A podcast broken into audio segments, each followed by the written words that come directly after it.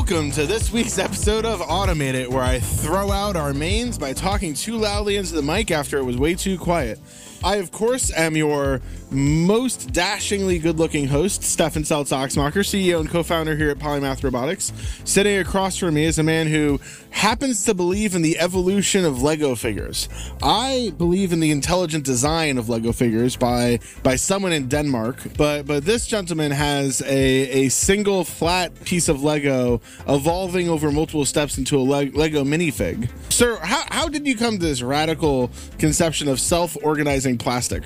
You know, this is my favorite shirt. It's it's so my favorite shirt that I got it. I don't know where, and it had started to fall apart. Uh-huh. And my incredible wife tracked down where it's from. Really? And got me a new one. That's a great present. Right. That's a great present. My incredible wife might have just disappeared it as soon as the holes showed up and I kept on wearing it. That happened too, but a new one appeared.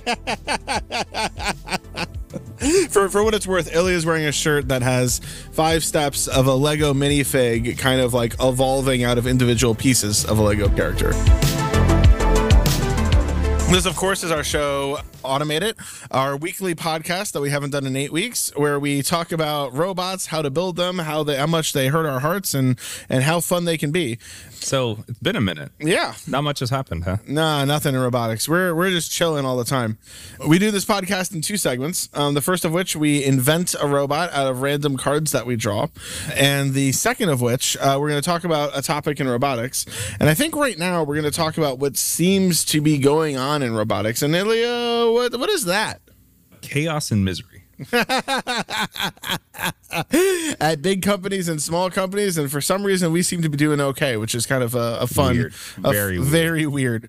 I was talking to one of our investors the other day, and I said we keep on accusing each other of financial uh, crimes every time the numbers seem to look okay.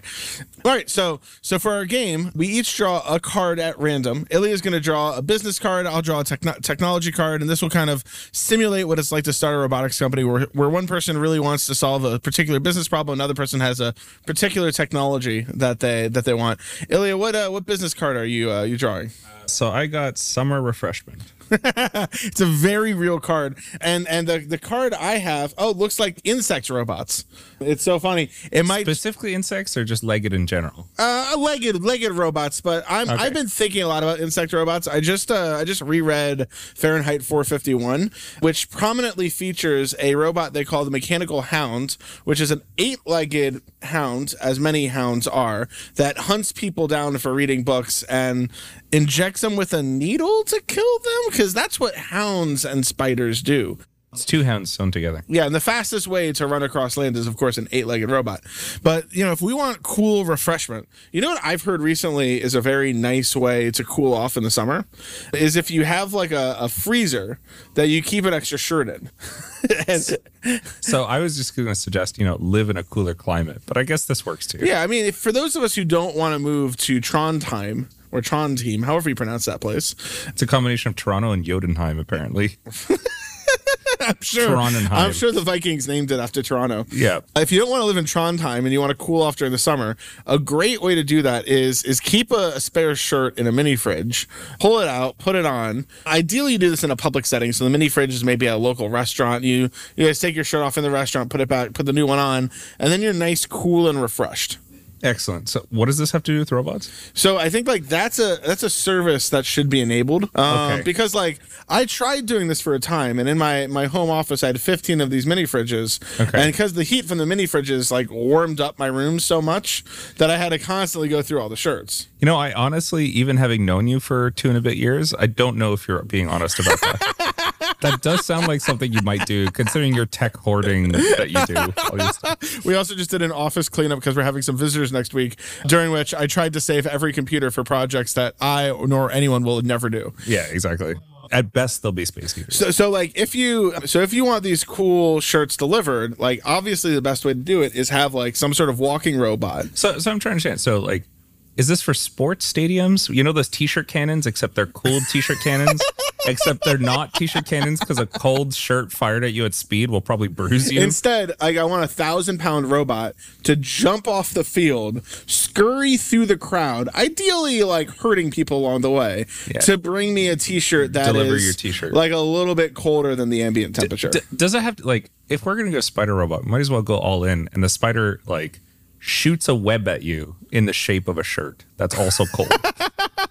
well, Spider-Man says everyone only gets one of those like web hammocks. I don't know if you remember that from the comics, but There that is go. a that is a Spider-Man rule, and I want more than one cold shirt. Okay. So the spider has to bring me a cold shirt. okay, okay. So no forming it in place. It's Yeah. bringing- Well, I guess like what's the state of spider like robots as we get told we're going way over time?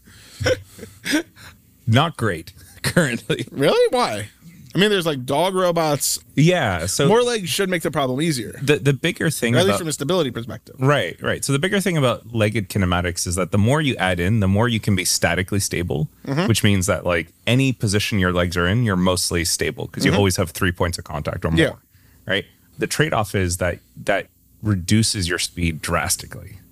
Yeah. So that's So in other words, if you're hunting spot down people for reading books, Yeah. an eight-legged spider robot is probably is, is actually bad. huh. So the, the Almost actual, like Ray Bradbury was a, a crappy roboticist. surprise, surprise, the sweet spot is four legs, Huh. which is why most of the fast animals around us on on land are four-legged instead of Yeah. eight-legged. Well, what about like what about the controls problem of like mapping out where these legs are going? Like, That's that's not that's not too much more complicated than four legs. It, it really makes your stability problem actually a lot easier because Mm-hmm. you can just be statically stable through your walk or run cycle. Yep. But you end up having to slow everything down just because you're going to have a lot more self collisions. yeah. Or the chance of self collisions because your legs are just going to get in each like other a way. supercomputer, It's not a computation problem. It's a it's a it's a physics and space occupying problem. Like if you have more legs to fill the same space, you just have to wait for the first leg to get out of the way so you can stick the next leg in that space and propel you forward. Like there's a there's a, a limited amount of space these legs can reach. So you're saying, despite how incredibly great of an idea frozen T-shirts delivered on demand is, and how that's an idea that will be worth billions of dollars imminently, spider robots might not be the most eff- like that's that's the weak point of the idea. I just want to credit our controls engineer Alex coming up this idea just just for posterity, so that when he sues us for his billion dollar idea being leaked in public by Stefan, I want to disclaim any knowledge of this or any. We're a very serious company who never talks about anything stupid at work. yeah. So, with that being said, stupid things going on at work. We we, we had a pretty crazy month. We had a, a trade show. We had some business trips. I I foolishly took some PTO, which you know should never happen again, obviously. And one of the big parts is we were at CES for a week. Ilia like. Last year, we saw some amazing booths at CES. Lots of autonomy here, autonomy there. The best company in the world, TOG, had a massive booth with with absolutely nothing to do with what they might may or may not do. What did you notice or, or not notice at CES? So I, I like the summary that somebody said to me that gave me permission to steal, which is this year nobody has said the word level four autonomy. Yeah. That's just not in anybody's vocabulary. It's on no posters. It's Yep. in no presentations. It suddenly has fallen off the face of the earth. That's so weird because like last year, the year before, the year before, everyone was claiming that they're going to have level four autonomy Yeah. instantly. No, What, like, but no one would make a claim like that if it wasn't real. Nobody, everybody has removed the hard terms like level four because you can define that term, and and now the best I've seen is like autonomous, vaguely, mm. you know, self-driving, vaguely. The, really, what we saw at the at the show was a lot of AI thrown everywhere. Yeah. and it'd be like AI car. AI autonomous car, AI self-driving car, but no actual definition of what that meant, Yeah. or timeline, or technology involved, or anything. Well, I think what's funny is like I feel like over the last two years, the word autonomy has stopped meaning anything as mm-hmm. well. Like I remember, um, maybe a year ago, I was talking with a, a major ag OEM who said, like, uh, you know, what you guys are doing isn't autonomy. When I when I think of autonomy, I think of an app that you go into and you click a button, and a specific behavior happens that Farmer John cares about, and that that is autonomy when that is happening. Which, you know, their own private definition of autonomy. Mm-hmm. Yeah, absolutely. But that's not really, I think, what the public has been trained to expect now. Yep. With especially, you know, the worst offender of this is Tesla's Full, self-driving for real this time. Promise version 12 revision 8. You got to if you pay us another five thousand dollars, baby. I promise. I promise I'll give you that I'm sweet serious. autonomy. Yeah, exactly. I won't hurt you again. I've always loved you. Don't look at the fine print on page 360 that says only ever use this on highways. Don't look at that. Just, you know, trust us for real, bro. So they they are basically one of the last groups standing making any effort, real effort towards this. or at least claiming, cla- claiming, claiming. claiming, yeah, I think I think Waymo is just as as taciturn in what they promise publicly versus not as they have been. Obviously, Cruise is you know has, it's been Suffering their own announced that. Cruise is getting its funding cut significantly. One of Motional's two big uh, backers has backed out, so another big autonomy team taking a hit. A number of the off highway OEMs that had autonomy programs have. I think publicly done RIFs of Yeah. those of those organizations. There's some large teams in that space that have not publicly done some stuff. It seems like we're in a spot where the big companies who raised money at 2021 valuations are now trying to figure out what existence looks like when money is no longer free. Yeah, yeah, and and just a, a minor kind of explanation or expansion here is that the Waymo vehicle is a truly autonomous vehicle in the limited sense of within their deployment zone, under certain speed, with all these restrictions. I mean, I also believe there's more humans looking at stuff remotely. Every every team that you might have said that about has turned out later to have lots of people looking at things. Lots of people. So no one, no one like you know, teleop is everyone's you know secret significant other. may, maybe so. So the I might have told the story before, maybe not. When I took a Waymo to work one time, it got stuck waiting behind other cars and nudged itself into a bike lane and got very confused and just kept going back and forth and back and forth and trying to nudge itself out of there. And I called the help button and they had to dispatch a road team that would come to me and teleop it in person out of this confusing situation for the vehicle. and that whole stack just wouldn't make sense if they were actually doing any behind the scenes like Wizard of Ozing. Yeah, That really felt like a confused machine behavior. yeah, could be. Anyway, it, neither here nor there. Like they're they're probably the most serious remaining effort, but they have dumped. Uh, who knows the real number? Well, there's a couple of Tens companies of that now claim to be doing LLMs for self-driving, Right. Which you know, That'll work great. yeah, how how could it not? Yeah. So, given that so many people have started to use the word autonomy to mean so many different definitions, uh, a strategy that we started doing in Q4 of last year is like taking our autonomy stack and no longer calling it autonomy. Basically, there's there's lots of companies who decided that the app for Farmer John was autonomy and that's their core competency. But oh, I guess I'll buy Slam from someone. Oh, I guess I'll buy obstacle detection from somebody. So a big part of what we did over the last fi four or five months is say when we're talking to customers, no longer say that we do autonomy, but we build all these components of which you can turn into something that drives from one point to another. And it turns out that's been rather successful, which is part of why we've been so busy not doing podcasts. Yeah, yeah. The last few weeks post CES have very much been a whirlwind of new customers and new designs and on-site visits, which has all been very good, but Yep. very, very, very busy. But I think so. I think I think the thing that we did poorly early on is we didn't define this amorphous blob known as autonomy mm-hmm. because nobody else was either, realistically. And I think now that we've concretely said this is exactly the things we can and can't do, Yep. and here's the things we're working on, that's gain, gained a lot more confidence and that's made the sale process a lot more straightforward. And so, so actually, like talking about that a little bit, when we when we just divide ourselves into modules, a fun thing that we the, the way that we think about what deserves to be a module and what isn't is basically what parts of autonomy do we do that are individually harder than credit card processing. And and for those of you who who have never built a website before Stripe, way back when you had to like petition a bank to give you a merchant account, you had to build a bunch of code to interact with their janky code, so you could safely you know take credit card numbers and make sure that bank was the right number and do chargebacks. And like a major friction point of setting up an e-commerce site was like taking credit cards. Now you can just get that as an API. And pre-Stripe, this was a media. This is a moderately hard problem, and it turns out that nearly every problem in robotics is harder than Stripe.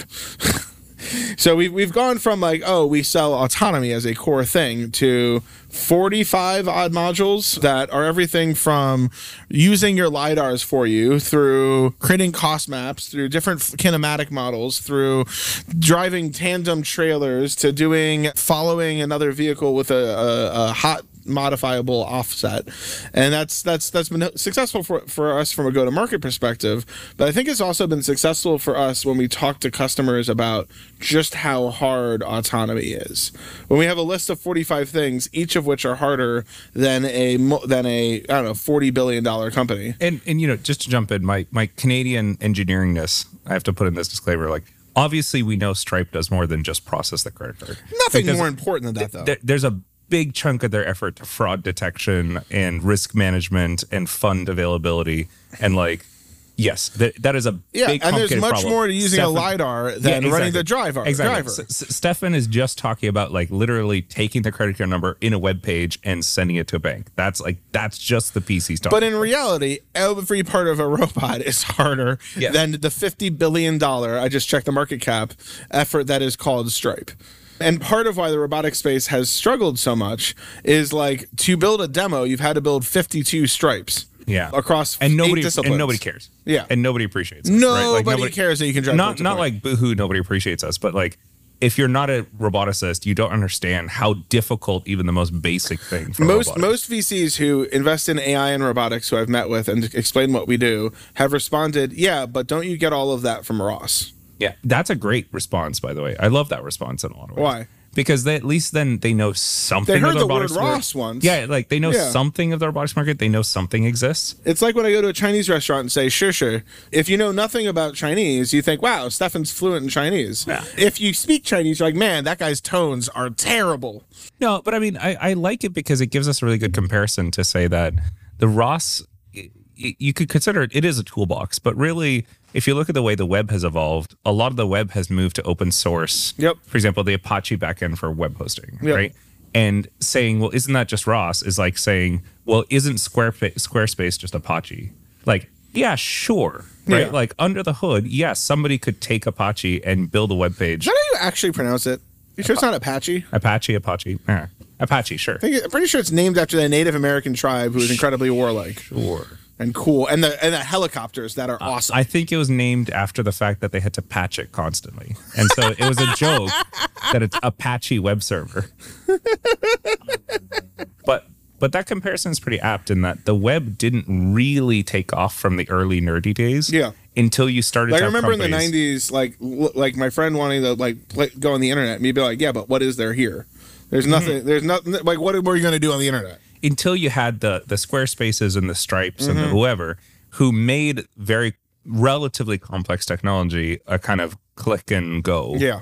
Interface and that, that's really what we want to do for robotics is that you click somewhere on the map and the robot just goes there Mm-hmm. and you don't care about all the giant amount of code under it that makes that actually And work. instead, you start thinking about like what, sh- where should it go, and why, who wants it to go there, and and how, what's the design language of them telling it to go there? yeah how do i attract customers to my webpage with a pretty design and a b testing and all this stuff for my web Or storefront fr- frankly, what's a website that anyone wants to go to? Exactly. Yeah. All, all the like actual stuff that you actually use to sell to real customers Weird. Rather than like, oh, my web page loads 0.01% faster because I spent six months optimizing this one function in Apache. And my contact distribution network is on point. is on point. Yeah. Exactly.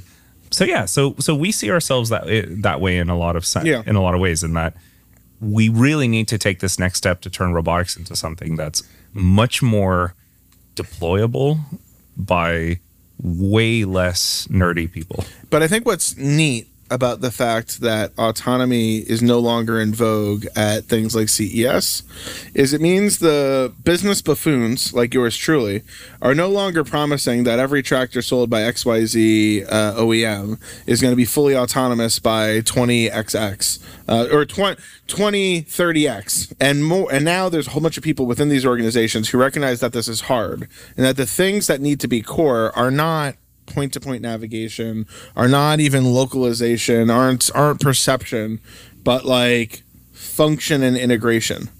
And when you and when when an industry starts fo- focusing on function and integration then industry starts being valuable.